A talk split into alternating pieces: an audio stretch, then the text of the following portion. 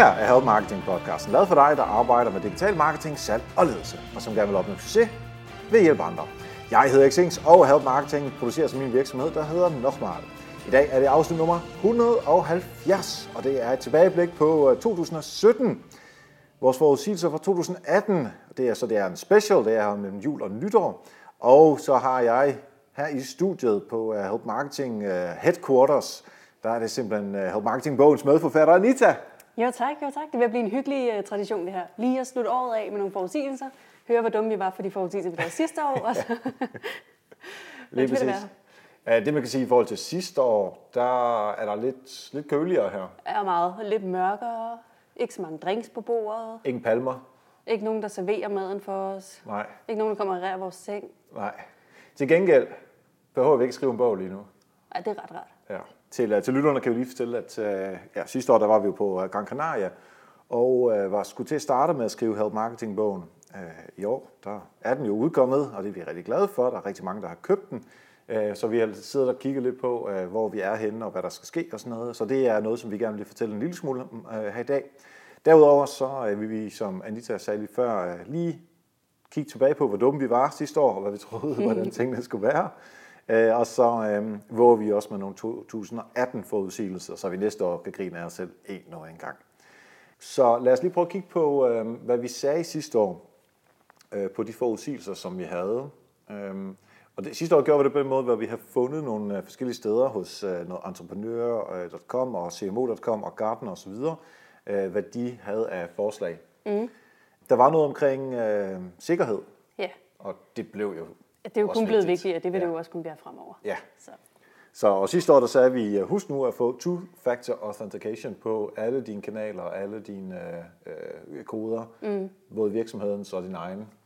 Og hvis man ikke har gjort det, så skal man i hvert fald til at gøre det nu, synes jeg. Ja, det vil være laveste fællesnævner, ikke? Det er at få ja. den der two-factor på. Ja. ja. Vi sad faktisk lige før og, og øh, legede noget med, med MailChimp, fordi vi sådan nogle mails, vi skal have sendt ud. Og så sad jeg håbet på, at der ikke var two-factor på. det er lidt irriterende, når den kommer frem. ja, det, for det er den der, den der ting mellem sikkerhed og altså convenience. Og så vil man jo helst bare ikke skulle øh, køre 15 forskellige koder hele tiden, men altså, det er altså, nok meget sige, godt. Jeg fik det gjort, at jeg kørte med det der uh, two-factor og sådan nogle ting på, uh, med, med Googles uh, two-factor. Ja. Uh, og så mistede jeg min telefon, hvilket så også betyder, at du mister al oh, ja. adgang, du har med din two-factor, fordi den kan du ikke genskabe med en ny telefon. Så nu er jeg lige i stadiet, hvor jeg stadig er lidt sur over, at jeg ikke har fundet et nyt system, og jeg ikke har kastet mig ud i det endnu. Så, øh. Ja, det er nok sådan en ting, som vi alle sammen... Så længe der er hacker derude, øh, så kan man ikke rigtig gøre noget. Altså det er ligesom, at man skal låse sin dør derhjemme, så det skal man også gøre på sine uh, kanaler. Jeg vil til gengæld sige i forhold til sikkerhed, at vi har ikke fundet løsningen på den i Nej. 2017. Det kan godt være, at det blev vigtigere, at flere snakker om det, men vi fandt ikke løsningen på det. Skal vi ikke uh, gå ud fra, at vi heller ikke finder løsningen i 2018? Bare lige for at tage den allerede nu. Det vil jeg alligevel godt lægge hovedet på bloggen. Ja, det tror jeg heller ikke.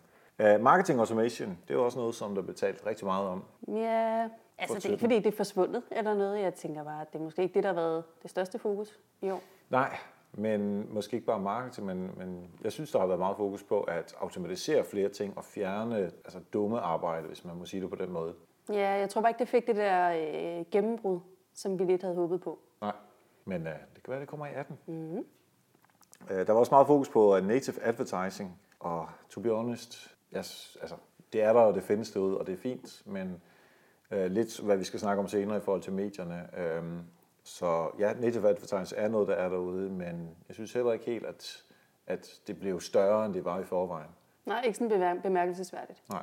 Og der ligger også udfordringen med native advertising er også, at du som medie, altså det du har, er troværdighed. Mm. Og den sælger du så ved at til, tillade øh, øh, marketingsfolk til at komme ind i den hellige del af, af indholdet og, og prøve at lade som om, at det ikke er øh, annoncering. Mm. Øh, så, så altså, jeg, ja, det er der, og det er fint nok, men, men det er altså ikke der, jeg vil sætte, satse alle mine penge. Nej, det vil jeg heller ikke. Der er selvfølgelig øh, årsager til, hvornår man skal bruge det osv., men, men det, det, for mit vedkommende, jeg synes i hvert fald, det har været øh, for hypet. Det var øh, det, vi kiggede på i 2017 sidste år. Vi, jeg tror, vi skal være lidt mere skarpe på, hvad vi tror, og i stedet for at bare tage, hvad, mm. hvad andre folk tror os om. Det vil vi gøre øh, her senere i øh, afsnittet. Øh, men inden da, så øh, har vi jo nogle øh, kloge folk, som har været i Help Marketing tidligere, som vi skal øh, høre på. hvad de, er, øh, de har at fortælle. Og de første fire, altså det er to par, han har sagt, der jeg skal fortælle noget om, det er Mikkel Rossing og Stine Ågaard, som øh, fortæller en lille smule om, hvordan man skal arbejde med mentorer. Og bagefter så kommer der nogen, som du også kender, Mia Frank og uh, Sara Nærsting, som uh, har forskellige webshops. Uh, uh, Sara har den her K for Kage webshop, og de mm. fortæller en lille smule om, uh, hvordan man skal arbejde med, med webshops. Og uh, da vi holdt Help Marketing-bogens reception her i Help Marketing hovedkvarteret, hvor vi sidder lige nu, der, der, der, vi havde jo champagne og, og de store slips på, eller jeg havde i hvert fald slips på. Jeg havde ikke slips på. Nej, du havde ikke slips på. og så, så står jeg der og snakker med nogen, og der var jo rigtig mange mennesker, det var super fedt. Og så lige pludselig, så står der sådan en, en, en sød pige foran mig på, jeg kan ikke huske, er hun 12 eller 13, 14 år eller sådan noget.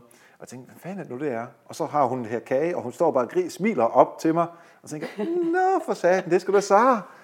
Og så stod hun der, hun havde bare kage til os. Ja. Øh, så det var lækkert. Altså jeg vil sige, da vi sad klokken halv tolv natten dagen efter og ja. pakkede alle de bøger, der skulle ud, der var vi ret glade for de kager der. Ja, det der var, var det godt med noget uh, sukker input. Ja. Nå, lad os høre, hvad de har at sige. Stine, skal vi starte med dig? Et godt råd til at finde en mentor. Ja, vi har jo næsten noget omkring det. Øh, jeg vil fuldstændig, som vi var inde på lige for lidt siden, øh, lave mig en brutoliste, og så vil jeg gå i gang på LinkedIn med at prøve at finde de personer, der kunne, øh, der kunne matche den her liste. Et andet, et andet godt sted, øh, det er at spørge folk omkring dig. Måske har de en øh, virkelig cool kollega eller en rigtig nice chef, og det kunne også være et, øh, et godt bud. En cool kollega eller en nice ja, chef? det er dem, vi alle sammen leder efter, ikke? Præcis. Nu er der jo rigtig mange mennesker, der lytter med her på Help Marketing podcasten. Øhm, ja. Hvis du skulle give dem et råd i forhold til at øh, få solgt flere produkter i en webshop, hvad skulle det være? Altså, at man, at man bliver ved med at bestille også nye varer, sådan, fordi det bliver kedeligt, hvis der aldrig kommer noget nyt. Og så også lave en masse sådan nyhedsbreve og sådan nogle ting, ikke? Mm-hmm. Så variation i produktudvalget og ja. øh, push det ud med blandt andet nyhedsbreve. Ja, og nogle gange tænke lidt fjollet, for at øh, det kan sagtens gå rigtig godt nemlig. Og der tester man jo af, altså noget fjollet virker ikke, og noget fjollet virker godt. Ja, lige præcis. Jeg, jeg mm. elsker også, når at vi bestiller nye varer hjem. Øhm, altså nye varer, ikke genbestille. Så elsker jeg at bage en kage, for jeg elsker at bage kage og pynte den, og så elsker min far og min lillebror at spise den. det er en god arbejdsfordeling, jeg har der. Det er super fedt. Mm. Yes, og vi er tilbage i uh, Help Marketing studiet her. Uh, vi har spist uh, i hvert fald en halv kasse After Eight, og uh, vi drikker uh, nytårsdrinks. Mm. Det er solbær og danskvand, som vi har blandet sammen. Og helst ikke være alt for fulde her, når nu skal, vi, skal, vi er i en, en ordentlig podcast her. Det er som om, vi lærte noget fra sidste år, ikke? ja, præcis. Nå, men øhm, vi lovede jo lige, at vi giver en, en, en update på, hvad der sker med Help Marketing-bogen. Mm-hmm. Og, og der sker jo alle mulige ting. Ja, for jeg tænker på, at nu sagde jeg det der med, at ja, i år skal vi jo ikke skrive bogen. Og jeg tænkte, nej, nej, men så skal vi da alt muligt andet. Ja. Det er ikke, fordi vi bare har fået arbejdsfri. Og heldigvis for det også. Ja, ja, der skal helt klart der skal laves noget. Jeg ved ikke, om man kunne høre det derude, men der er i hvert fald noget uh, fyrværkeri, der bliver skudt af allerede nu. Det er jo... Uh, meget passende. Ja, meget passende. Det er jo ikke engang en lydeffekt, hvis vi fikser den her. Nå, men i forhold til bogen, der har vi jo nu en trykbog, og uh, senest der har vi uh, fået lavet e-bogen, og så har vi fået lavet en bundle, mm. hvor uh, man kan købe begge to, uh, og så uh, spare en masse penge. Um, og hvad vi jo så har nået her, uh, her over de seneste par uger op til jul, er, at uh, der til næste år i første semester, så det er simpelthen det første semester, hvor der er nogen, der bruger bogen til at undervise. Mm. Vi står simpelthen på en semesterplan. Ja, var det fedt. Ej. Er det så det er rigtig lækkert. Det er vi rigtig glade for. Øh, så hvis der er nogen med øh, derude, som, øh, som også underviser, så tag endelig fat i os. Fordi det er altså virkelig noget, som det bliver bare super glad for, at der er nogen, der bruger bogen mm. til at undervise i. Så ja, det kører godt derude af, og vi har fået en masse feedback, og igen, vi skal ikke skrive en ny bog, men vi skal jo på et eller andet tidspunkt opdatere den her bog. Det har vi jo lovet. Så, øhm, og det er også ligesom om, den trænger allerede. Ikke? Jeg kan pege på flere ting, hvor jeg tænker, det, er lidt, det skal opdateres. Det er lidt for gammelt nu. Ja, 140 tegn på Twitter, 280 ja. nu og sådan noget. Wow. Ja, øh, og sådan er det jo, og det, var, det vidste vi også. Øh, og jeg glæder mig faktisk, det var ikke hele bogen, der skal skrives om, måske hvad, 20 procent eller sådan noget? Ja. Ish. Lad os, lad, os, lad os satse på 20 procent. Ja, ja, og så bliver det sikkert mere. Ej, men vi, øh, vi sender også nogle spørgeskemaer ud til, øh, til folk, der har købt bogen, for at få deres input. Fordi så er det ikke bare, hvad du og jeg synes, mm. men også hvad, hvad brugerne synes derude, øh, hvordan vi kan forbedre det. Vi har allerede fået noget input, så det glæder vi os øh, meget til. Og så må vi jo, øh, vi må jo øh, indrømme en, en lille fejl, som vi, øh, som vi kendte til her behind the scenes. Altså, som... jeg vil nok sige, det er en lille fejl, som altså, den gjorde meget, meget ondt på vores egoer. Ja, den har givet os ikke... en del hovedpine, synes jeg. Ja, det synes jeg også. Ja. Vil du fortælle? Jamen, øhm, altså, der sker det, når man får printet en bog, så øhm, kan der nogle gange ske nogle fejl i den printning. Og øh, det har simpelthen betydet, at nogle af bøgerne, de havde, øh, hvad var det, 15 sider eller sådan noget, som var øh, dubleret. Så vi fik introen på et kapitel, og så gik der 15 sider, og så fik vi samme intro, som vi lige havde fået på det kapitel. Så øh, vi måtte lige rode de 1000 bøger igennem, hvor at få så taget de forkerte bøger fra, så nu er der ikke nogen, der får øh, fejlbøger sendt afsted. Og det dumme var, at øh, min, øh, vi, vi tog det der billede, øh, eller video, jeg kan ikke huske, hvad det Da vi lige fået bogen, og jeg skriver et eller andet i en af bøgerne til min mor og far, mm. som skulle have den første bog.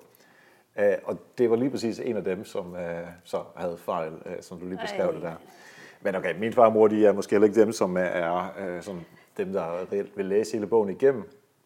Øh, så de kiggede også, da jeg fortalte om det, og så viste det sig, at de havde noget fejl, og så fik det så en, som, øh, som holder.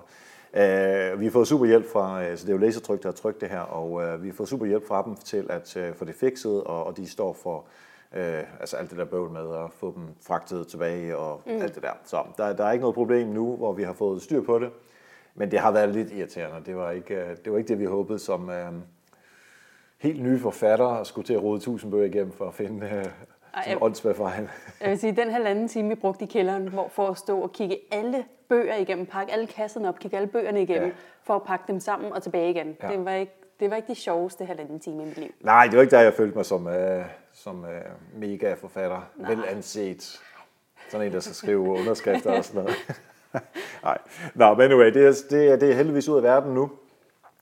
Um, og hvad der så kommer her i januar, det er, at uh, vores light-version af bogen kommer. Mm øh, som e-bog, så øh, for det er der rigtig mange, som faktisk har spurgt øh, os ad, om man kan lige sig en testbogen, altså lige se, hvad, hvilken type det er, hvordan skriver vi, og så, så vi får lavet en light version, hvor man kan ja, læse øh, nogle forskellige ting, øh, sådan en sneak peek øh, på, på Help Marketing-bogens øh, indhold.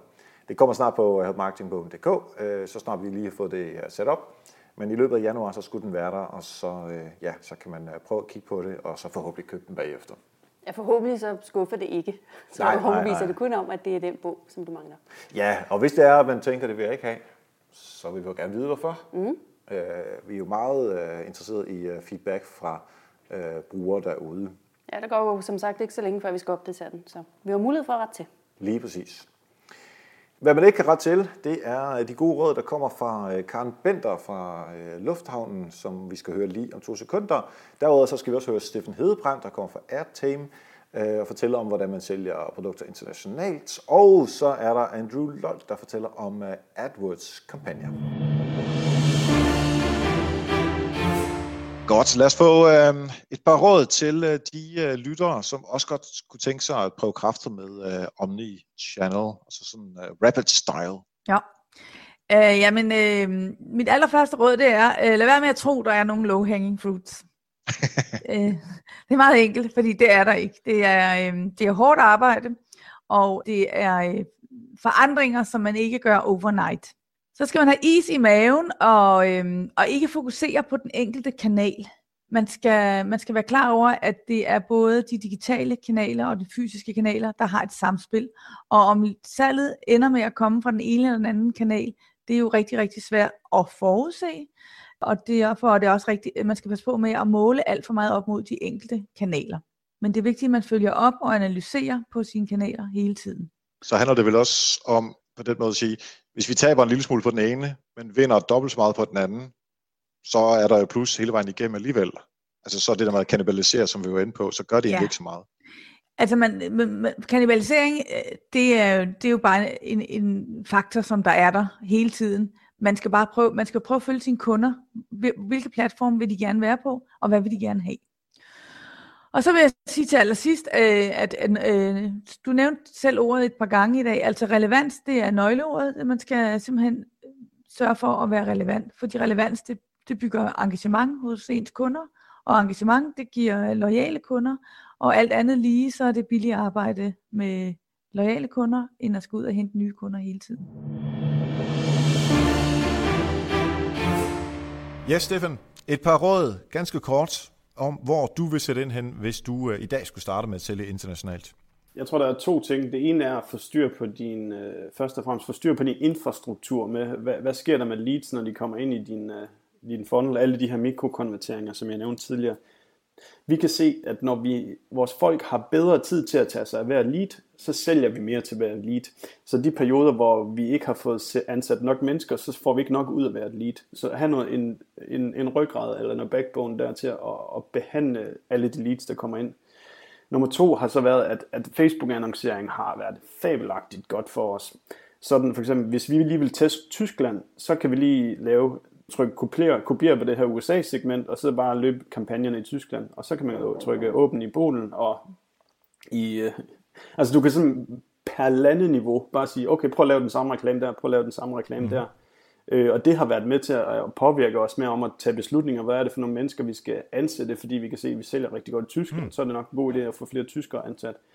Og det er absurd nemt at åbne Facebook-reklamer mod de i forvejen lookalike audience. Ja. Og der kan man sige, en lille, lille kommentar, det er bare, at vi har taget alle de mennesker, der altså nogensinde har købt en Airtime, givet dem til Facebook og sagt, okay, vi vil gerne have 1% af menneskerne i de her lande, som minder mest om dem, som har købt Airtime før. Det er altså den nemmeste måde overhovedet at komme til i gang med at teste, om du kan sælge i, i et nyt land i min, i min optik. Ja, så det lyder også som om, at de bruger markedsføring for at teste markeder af. Ja, ja. helt klart. Fedt. Yes, Andrew, så er det, at vi skal have et råd til dem, der skal til i gang, og et råd til dem, der allerede er i gang og skal optimere deres øh, webshops annoncering. Jamen altså, øh, hvis vi starter fra en ende af, dem der allerede, øh, dem der skal i gang med det, øh, den bedste ting, jeg ser, øh, folk skal gøre, det er at tænke over, hvorvidt de søger, du vælger, også passer til dine produkter. Det her med, at man prøver at sætte søger ind som løbesko, men man kun har tre løbesko, det, det dur bare ikke. Så prøv at tænke på bredden af dit øh, produktsortiment, og så sørg for, at det matcher de antal, øh, eller de, de typer søger, du faktisk vælger. Um, mm-hmm. Og hvis vi snakker om at, at få mere ud af pengene, nu du er i gang, altså det kommer til at lyde som lidt en broken record, men optimere dine shoppingkampagner. Altså der er mange, der ikke ved, hvordan man skal optimere shopping. Um, så, så det letteste at komme i gang med er at lave de her underdelinger, lave noget mere specifik uh, buddeling, overvej at dele din shoppingkampagne op i en til desktop eller computer, og en til mobil. Det gør det ekstremt meget lettere. Og så vil jeg lige lave et lynhurtigt plug for, for Benjamin Gundgaards nye bog om, om, om smartphone e-commerce. Uh, han har skrevet en fantastisk bog til webshops uh, omkring, hvad de skal gøre for at få mere uh, konvertering ud af, ud af smartphones. Altså, den er, den er helt fantastisk. Uh, jeg har sendt den til alle kunder, de elsker den. Fedt. Uh, og den hedder Smartphone E-Commerce. Ja. Vi får uh, links ind til den fra, uh, fra show notes her for programmet. Endnu en gang er vi tilbage i uh, Help Marketing Studiet. Vores uh, After Eight æske er helt tom. Anissa har spist dem alle sammen. hey, hey, hey. øhm, vi sidder stadigvæk med vores, uh, vores fancy drinks i uh, studiet herinde i midten af København. Og nu, uh, nu synes jeg, vi skal tale om uh, 2018. Mm. Lad os sige, at vi begge to har to forudsigelser. Så har jeg to forudsigelser og en ikke-forudsigelse. Okay. Ja. Super. Så, så det er en bonus. Det får man simpelthen med i prisen her på, uh, på podcasten. Og jeg tænkte, så, lad, så start du, hvis du har tre, så har jeg to. Okay. Øh, den første, jeg har, den er jeg meget øh, overbevist om. Mm. At det, du kommer ikke i 2018, december 2018 og siger, haha, det skete ikke. øh, det er simpelthen voice search i marketing, så stemmesøgning, det tror jeg kun bliver vigtigere og vigtigere i markedsføring. Og ikke kun på den der, øh, nu kan du, altså hos de store brands, så kan du søge stemme på Amazon, så kan du lave stemmesøgning eller sådan noget. Jeg tror også, det bliver noget, som danske virksomheder bliver mere og mere opmærksom på. Jeg tror simpelthen ikke, vi kan undgå det. Øhm, også noget som Echo og Amazon og hende A-girl, som vi ikke lige siger navnet på, øhm, de bliver jo også mere og mere udbredt, også i de danske hjem. Så det er den vej, det går. Ja. Og jeg er helt enig med dig, øh, og vi, øh, du lyttede selvfølgelig med i afsnit 168, hvor Lars K. Jensen var inde og fortælle øh, om, hvad han mente, øh, der, var, øh, der kommer til sige. Der snakker vi også lidt om lyd, både i forhold til podcast, men også det her med voice search. Mm. Jeg har jo både øh, en, øh, en Amazon, vi siger det ikke, og en, øh, en Google, øh, øh, hvad hedder det, ja, okay Google, ting, mm. som man siger. Øh, og så jeg skal have en ny computer nu her efter nytår på et tidspunkt. Øh, og det er med, med Windows 10, hvor øh, hardwaren så også skal være med.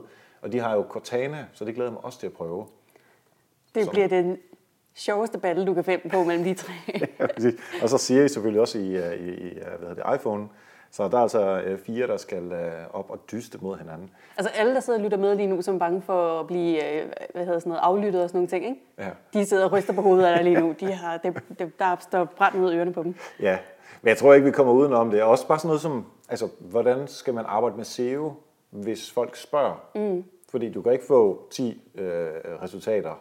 Hvad med AdWords? Altså, hvordan kan man bruge AdWords inden for det her, øh, når jeg bare skal have svaret på et eller andet? Mm. Så der, der, det kommer altså virkelig til at påvirke, hvordan vi kommer til at arbejde øh, med markedsføring øh, med det her. Det er ikke sikkert, at det hele bliver sådan forændret øh, i løbet af 18, men altså, der, der kommer helt klart til at ændre noget. Selvfølgelig mest på, på engelsk og spansk og de store sprog til starten. Mm. Men på et tidspunkt, så skal vi også arbejde med det. Det tror jeg også. Og før der har, jeg tænker også på alt det sådan billedgrafiske, før der har ambitionen eller motivationen for at lave en god billedtekst på din billede, det har jo været, okay, men hvis der er nogen, som ikke kan se, så, kan de jo, så får de oplæst dit billede, så står der, det her er et billede af bla bla bla. Mm. Og så læser den jo bare, hvad du har udfyldt. Ja. Det bliver jo kun mere relevant nu, hvis de billeder også vil komme frem i stemmesøgninger.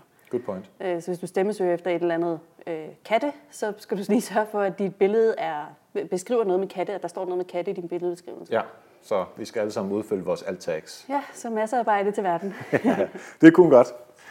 Um, mit, uh, ene, min ene forudsigelse er, at uh, den kamp, som der ligger mellem uh, på den ene side medierne, og det er så lige meget om det er danske medier, som i organisationen, eller danske medier generelt, eller om det er amerikanske medier, eller sådan hip som hap, mod den kamp, som, som de, de har i forhold til uh, Facebook og Google og Twitter og Amazon, og altså alle de her store IT-giganter. Mm. Øhm, fordi øh, de tager jo alle pengene, PT, øh, fra medierne, som jo ikke får helt så mange penge, som de øh, kunne. For de kan ikke hamle op med det, fordi Facebook og Google, de kører på hele verden, mm. så de har et kæmpe område, og Jyllandsposten, de kan tjene penge på øh, ja, danske og danske virksomheder. Øh, så, så de har været øh, presset hele vejen igennem, og det tror jeg, at vi bliver ved med i 2018. Men min forudsigelse er, at de får i 2018 minimum et gennembrud. Det kan være, der kommer flere, men det gennembrud, som jeg tror, de får, er øh, det her det med, hvor er annoncerne henne kontekstuelt. Hvis du har en annonce for blære, vil du gerne have den ved siden af en video af, for noget øh, terrorisme, hvor de hugger hovedet af mm. en eller anden, eller bare noget så banalt som, øh, altså en, øh, hvis det er øh, legetøj for børn, øh, noget Lego eller et eller andet, øh, vil du gerne have det ved siden af en artikel, øh, som handler om øh, sex, eller eller andet, som du ikke har børn til at øh, forholde sig mm. til, fordi det skal de jo helst ikke. Øh, og det, det er noget, som øh, medierne på mange måder allerede kan arbejde en lille smule med, altså som det, der hedder programmatic, der kan de ikke, fordi der bliver det bare lagt ind steder, men det arbejder de på.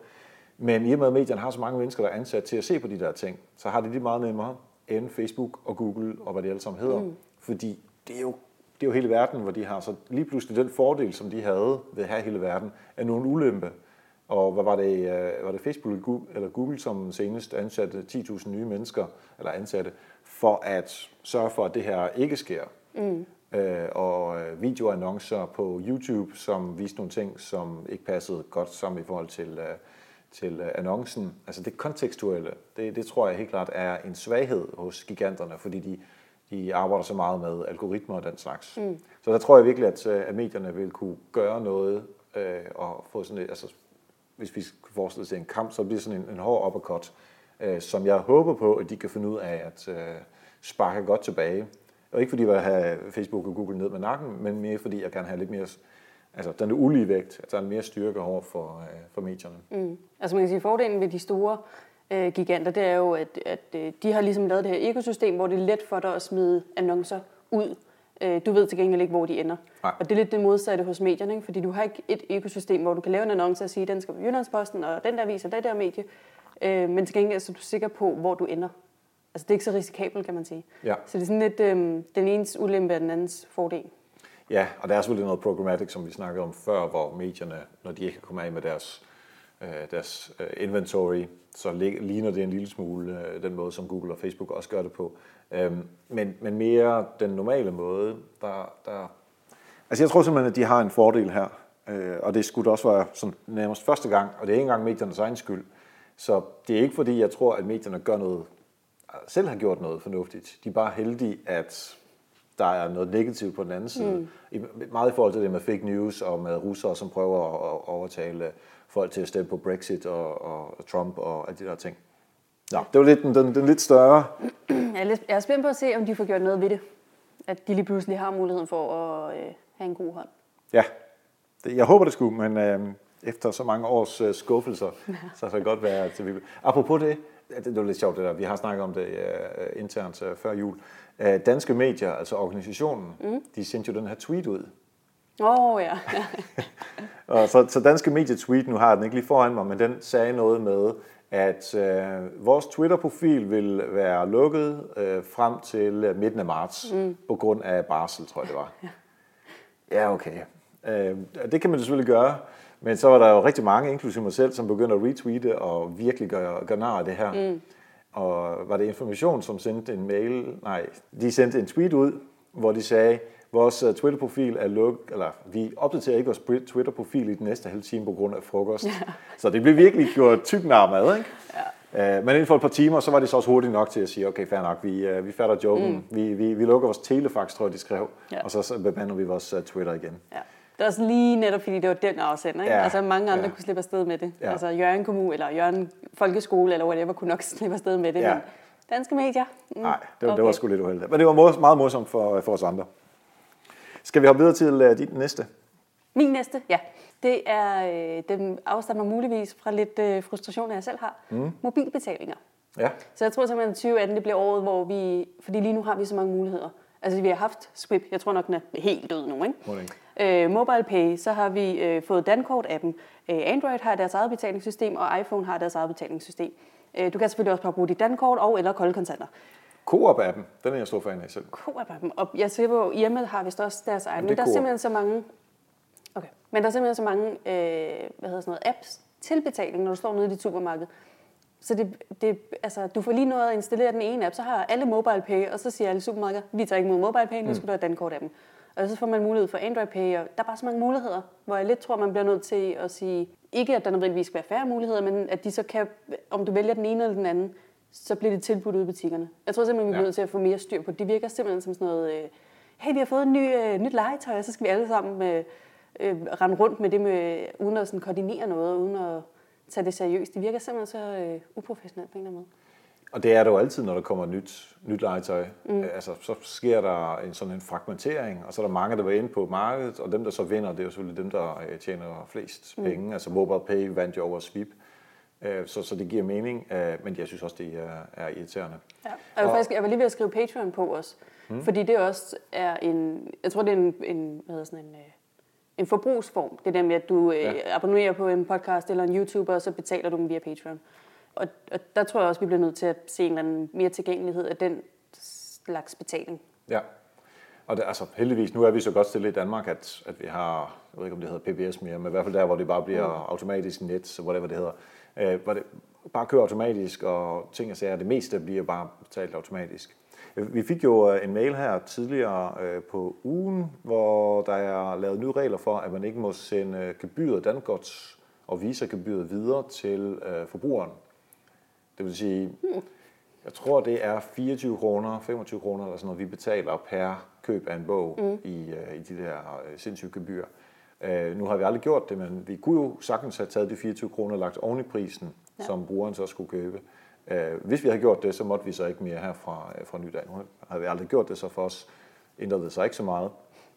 Men altså, hvis man virkelig, hvis man køber for, for 2.000, 3.000, 4.000 kroner, ikke, så kan det hurtigt blive 100 kroner, som uh, forhandleren skal betale til Nets, mm. eller hvad man nu bruger det er altså mange penge. Men jeg tænker så også, hvis du går ind i en webshop og køber fire ting, hvis du så bare lagt de der 25 kroner oven i prisen på mm. alle varer, Ja. så betaler du egentlig kortgebyret gange fire, hvis de ikke må lægge det på til sidst. Ja, okay. Altså, Så det de bliver ikke- lidt sådan en, hvis det bliver virksomhedens take på det i hvert fald, sige, "Nå, men så sætter vi bare 25 kroner op på alt. Ja, Så, det er måske lige overkanten. Ikke? Altså, lidt, ikke? der skal de nok lave en eller anden, øh, måske mm. vi lægger 1% oveni, hvor meget det nu er. Jeg tror, det er halvanden procent, vi betaler. så kommer alle med sådan nogle skæve priser, sådan Ja, ja. 27,75. Ja. ja, eller de lægger bare, altså så skriver de bare 28, så får de den 25 øre øh, oveni. Mm. Øhm, men på en eller anden måde, altså i sidste ende er det jo brugerne, der skal betale for det. Altså virksomheden vil jo ikke betale for det. Ah, nej, så det, det. skal blive bare sendt videre, mm. uanset.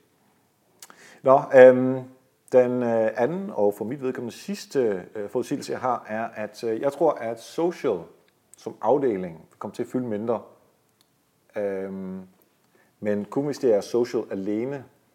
Jeg tror til gengæld, at social kommer til at fylde mere i marketing. Så det der med at være, øh, være øh, social ansat, mm. øh, altså, eller head of social, eller, altså alle de der social ting, der kom frem øh, her.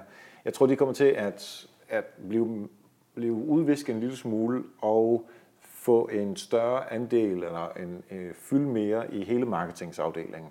Og jeg synes allerede, jeg fornemmer, at det går en lille smule den vej. Øh, så det bliver mere, okay, man kan jo stadigvæk godt sige, at jeg skal være super ekspert inden for social. Mm. Det kan man godt være. Men hvis man er det, så øh, jeg har jo lidt på fornemmelsen, at så man går glip af sådan integrationen fra social over til lidt øh, til SEO, eller til et nyhedsbrev, eller til AdWords, eller til alle de andre ting, der også findes derude. Så mit bud er, at de der øh, sådan rene social afdelinger øh, måske begynder at tænke lidt mere, jamen, hvordan kan vi arbejde tættere sammen med øh, nogle af de andre øh, øh, afdelinger, mm. så der er altså mindre silotænkning. Det tror jeg faktisk, jeg vil øh, give dig ret i. Jeg tror også lidt, det er fordi social er ikke længere den nye dreng i klassen. Ja. Så nu er de andre sådan lidt klar til at sige, okay, nu har vi fattet, hvad det er, så det kan blive inkluderet i alt det, man ellers laver. Ja. Øhm, og øh, hvis jeg lige skal tage det helt personligt, så passer det meget godt med min stilling. Jeg er jo head of social herinde, mm. Mhm. men fra næste år bliver jeg jo halv head of social og halv kampagneleder. Ja. Netop fordi, at man sidder med en, som kan annoncering, kan alt kampagnetanken, og nu skal til at gøre det på alle platforme i alle vores kampagner herinde i Bolius. Ja. Øhm, Så det tror jeg også helt klart, at det bliver hævet mere ind i hele virvaret af alle, hele den digitale strategi generelt. Ja. Og derfor er det vigtigt, at man ikke, altså at man forstår nogle af de andre discipliner, der mm. findes inden for marketing øh, og salg. For bare det at kunne finde ud af Facebook-annoncering, altså det er jo, det er det er jo fedt, sådan som øh, ved han, David Lorentzen, som var superstar inden for, mm. øh, da, øh, inden for øh, Facebook-annoncering. Altså, men det er også fordi, han underviser i det. Jeg tror ikke, at han, altså medmindre man er en kæmpe virksomhed, men jeg tror ikke, han kunne være i en, i en mellemstor virksomhed, fordi de er simpelthen ikke store nok til, kun, til at have en person, som, som er superstar inden for det her. Så ville han også skulle lave nyhedsbreve eller, eller andet. Men nu, nu, øh, nu kan han så heldigvis det, ved, fordi han underviser i det øh, på de forskellige steder. Men jeg tror også på sigt, at, at man er nødt til at kunne, kunne tænke tingene ind i forhold til alt det andet, som, øh, som man også arbejder med, altså de discipliner, der er. Det tror jeg, så det kommer ud af sin silo. Ja, Det er også lidt sjovt egentlig, at man har, mange steder har man social afdelinger, Ja. og så har du en marketingafdeling, Ja. men du har jo ikke en nyhedsbrevsafdeling. nej. Øh, Så det er som om alle de andre platforme, de er jo du ved, gamle drenge, så de kan jo godt bare være med i marketingafdelingen. Ja. Men der er bare mange, der alligevel har den der social bord herover, marketing bord herover. Det kan være, der kommer en, øh, en VR-afdeling eller en øh, eller andet. Ja. ja. Lydafdeling. Det kunne godt være. Ja. Nå, hvad er den sidste, som du har? Den sidste, jeg har, min ikke-forudsigelse, øh, er faktisk chatbots. Mm-hmm. Fordi jeg tror faktisk, de kommer til at fylde meget mindre til næste år. Tror du? Jeg synes virkelig, de har skuffet i år. Jeg tror, at nu har vi fået lov til at lege med det legetøj. Jeg har fundet ud af, at vi er der ikke helt endnu. Jeg tænker meget på chatbots, nogle som vi har i Messenger. Mm. Jeg tror ikke, at, der, at folk er der, hvor de tænker, ej, det skal vi stadig lege med i samme grad, som de gjorde i 16 og lidt i 17. Jeg tror lige, at vi har lært, at det var sjovt at lege med. Det er stadig super dumt til, at de generelle virksomheder kan få noget super fedt ud af det. Så derfor tror jeg, at vi vil se mindre af det. Ja. Jeg tror ikke, det er der, vi ser et eller andet, ej, nu kan man også det her i en chatbot. Som chatbot, så, så tror jeg måske, jeg er enig, men jeg tror, jeg håber lidt, jeg kunne forestille mig, at, at det bliver tweaked lidt, så det mere er sådan automatisering af interaktion. Så det mm. ikke er chatbot i sig selv, altså produktet chatbot, Ja. men mere tanken om, at der er nogle ting, vi kan automatisere, og så behøver man måske øh, færre kundeservice-medarbejdere, fordi der er noget uh, artificial intelligence, mm. der kan overtage det, eller et eller andet ja. stil. Uh, så jeg tror på, at der stadig vil være interaktion, hvor der ikke er mennesker, der gør det, men om det så er den måde, som vi kører chatbot nu, det ved jeg ikke. Men det er netop det, jeg mener, fordi den, jeg var faktisk lige ved at skrive AI på, men så var ja. sådan et, den er jo givet. Selvfølgelig skal alle arbejde med AI, det gør de allerede, de vil kunne gøre det mere. Øh, så AI-chatbots i den funktion, tror jeg helt sikkert er fremtiden, men chatbots, som vi ser dem i Facebook Messenger, tror jeg ikke på. Nej. Altså, jeg, jeg, jeg vil prøve at få det lavet til, uh, til, til podcasten her, bare fordi jeg godt kunne tænke mig at prøve mm. det. For, altså, jeg prøvede det lidt i Bolius også, og der kunne jeg også godt tænke mig, at vi prøvede det lidt mere. Men nogle gange så skal man også prøve noget, for ligesom at finde ud af, det var ikke helt det, eller hvor er manglerne henne. Mm. For hvis du ikke har prøvet det, så kender du heller ikke fordelen og ulemperne ved det. Uh, så der skal nok være lidt mere, men det bliver ikke sådan en, uh, nu skal vi bare smide alt. Altså det bliver ikke ligesom social. Nej, det tror jeg ikke. Der eksploderede. Øh, der er til gengæld meget god træning i at sidde og bygge sin egen det er chatbot. Rigtigt. Ja. Fordi det hele den der simple tankegang med, at du skal øh, lave nogle udelukkelsesmetoder, ja. det er jo lidt basic i AI. Ja. Øh, så den tror jeg er meget fin for at træne den der forståelse. Ja. Men jeg tror bare ikke, det er, at man ser virksomheder sat til helt vildt stort, eller software øh, virksomheder sat til helt vildt stort. Nej. Godt. Jamen, øh, der er i hvert fald fem øh, forslag til øh, forudsigelser, og så må vi se, om vi kan grine af os selv øh, mm. om et år, eller om vi rammer fuldstændig øh, plet. Nu er vi kigget frem i tiden. Lad os så i stedet for at gå 100 uger tilbage og se, hvem vi havde som øh, gæst i Help Marketing på det tidspunkt, og det var vores gode ven Leif Carlsen. Han var i øh, afsnit nummer 70 på besøg, og vi talte om social selling. Det er jo det, han øh, stort set ikke kan holde op med at snakke om i det hele taget. Vi var jo, øh, Anita og jeg, vi var jo på øh, besøg hos ham i uh, Social Selling FM-podcasten. Ja.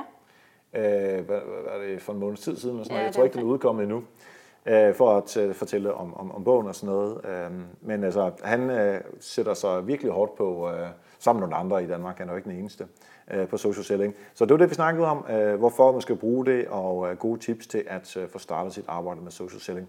Uh, så hvis man gerne vil uh, ind og lytte med der, jamen, så gå ind på din Help Marketing app, eller din Help Marketing podcast app øh, på øh, øh, din øh, mobiltelefon, og så finder du den på 70, altså afsnit 70, eller helpmarketing.dk, afsnit 70.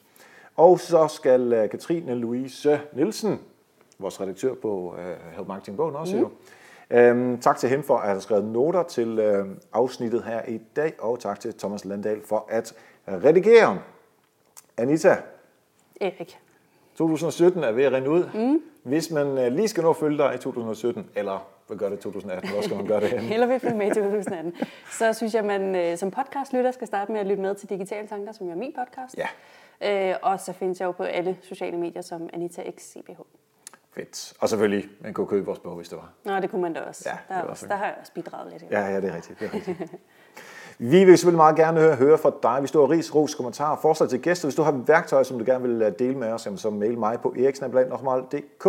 Jeg læser dem alle sammen og svarer tilbage. Hvis du har lyst til at støtte Help Marketing, så kan du gøre det på nokmal.dk-støtte med OE. Øhm, Facebook.com helpmarketing.dk. Der finder du både podcasten og bogen, og du kan følge mig på øh, Erik Sings på Twitter, Instagram og Snapchat. Det her var øh, sidste afsnit af Help Marketing for 2017. Øh, Jeg ønsker dig et kæmpe, super fedt og en super aften til, øh, til nytårsaften. Også for Anita. Det er jo tro. Sådan der. tak for nu, og husk, ved at hjælpe andre, opnår du også selv succes. Godt nytår.